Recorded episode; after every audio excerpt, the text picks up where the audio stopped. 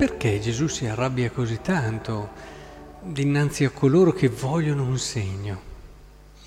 In fondo, provate a pensarci, il, il volere un segno eh, richiama quella che è la logica del possesso, cioè eh, in fondo io desidero non f- fare più quella che è la fatica dell'uscire da me con un atto di fiducia, voglio il dato già sicuro, il dato già certo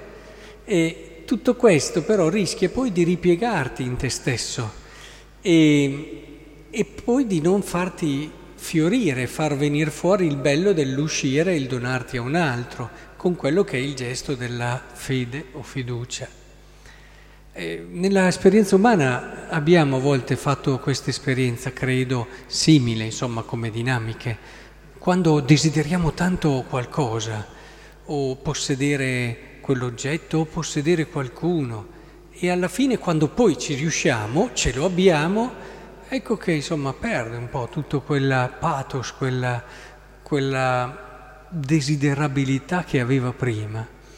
E, e, questo perché alla fine noi ci chiudiamo nell'oggetto e lo prendiamo per noi, mentre invece la fede tutela il cuore dell'uomo e lo rende davvero capace di mantenere una tensione, un movimento che lo porta fuori da se stesso. Quindi se è vero che Dio è infinito e quindi l'uomo non potrebbe mai comprenderlo e conoscerlo, quindi in un modo assolutamente certo, ricordate l'esempio di Sant'Agostino, non ci puoi far stare il mare dentro un secchiello, dentro una buca della spiaggia, è troppo grande, ma Dio potrebbe ugualmente fare continuamente dei segni, dei miracoli straordinari che ci togliessero la fatica del credere.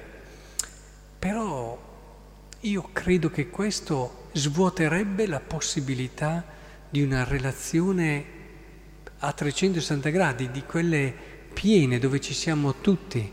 Eh, in fondo provate a pensarci, anche tra due persone, in una relazione d'amore, se noi togliamo la dimensione della fiducia,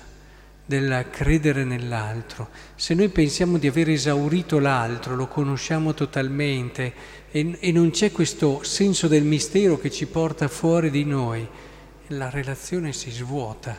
pian piano si, si va avanti, ognuno con le sue acquisizioni, si cerca di non urtarsi troppo, si perde tutta quella dinamicità, quella vivacità che ti porta davvero ad andare sempre oltre te stesso e ad amare l'altro davvero in modo totale, perché se non ci fosse la fiducia mancherebbe qualcosa. Non ci avete mai pensato?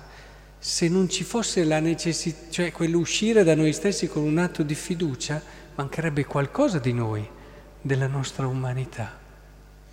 Ecco allora che Gesù ci vuole ricordare il valore e l'importanza anche della fiducia e del credere. Ecco, noi di segni ne abbiamo perché, insomma, indubbiamente anche come nostra umanità eh, anche il cogliere la ragionevolezza della nostra fede, però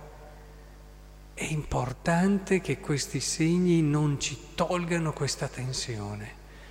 Eh, che bello, Signore, io mi fido di te, anche quando a volte ci sono situazioni e ne stiamo vivendo una come paese proprio in questi giorni, con questa mamma di 40 anni che ha lasciato un bimbo di 10, anche quando ci sono situazioni che lottano dentro di me, che mi a volte fanno alzare gli occhi al cielo e dire ma Signore, ma se sei padre, se vuoi bene, anche in queste situazioni io non voglio smettere di credere perché ho tutta una storia della salvezza che mi dice quanto tu ami l'uomo. E allora accetto di non capire tutto, ma non rinuncio a donarti la cosa più preziosa che è la mia fiducia in te.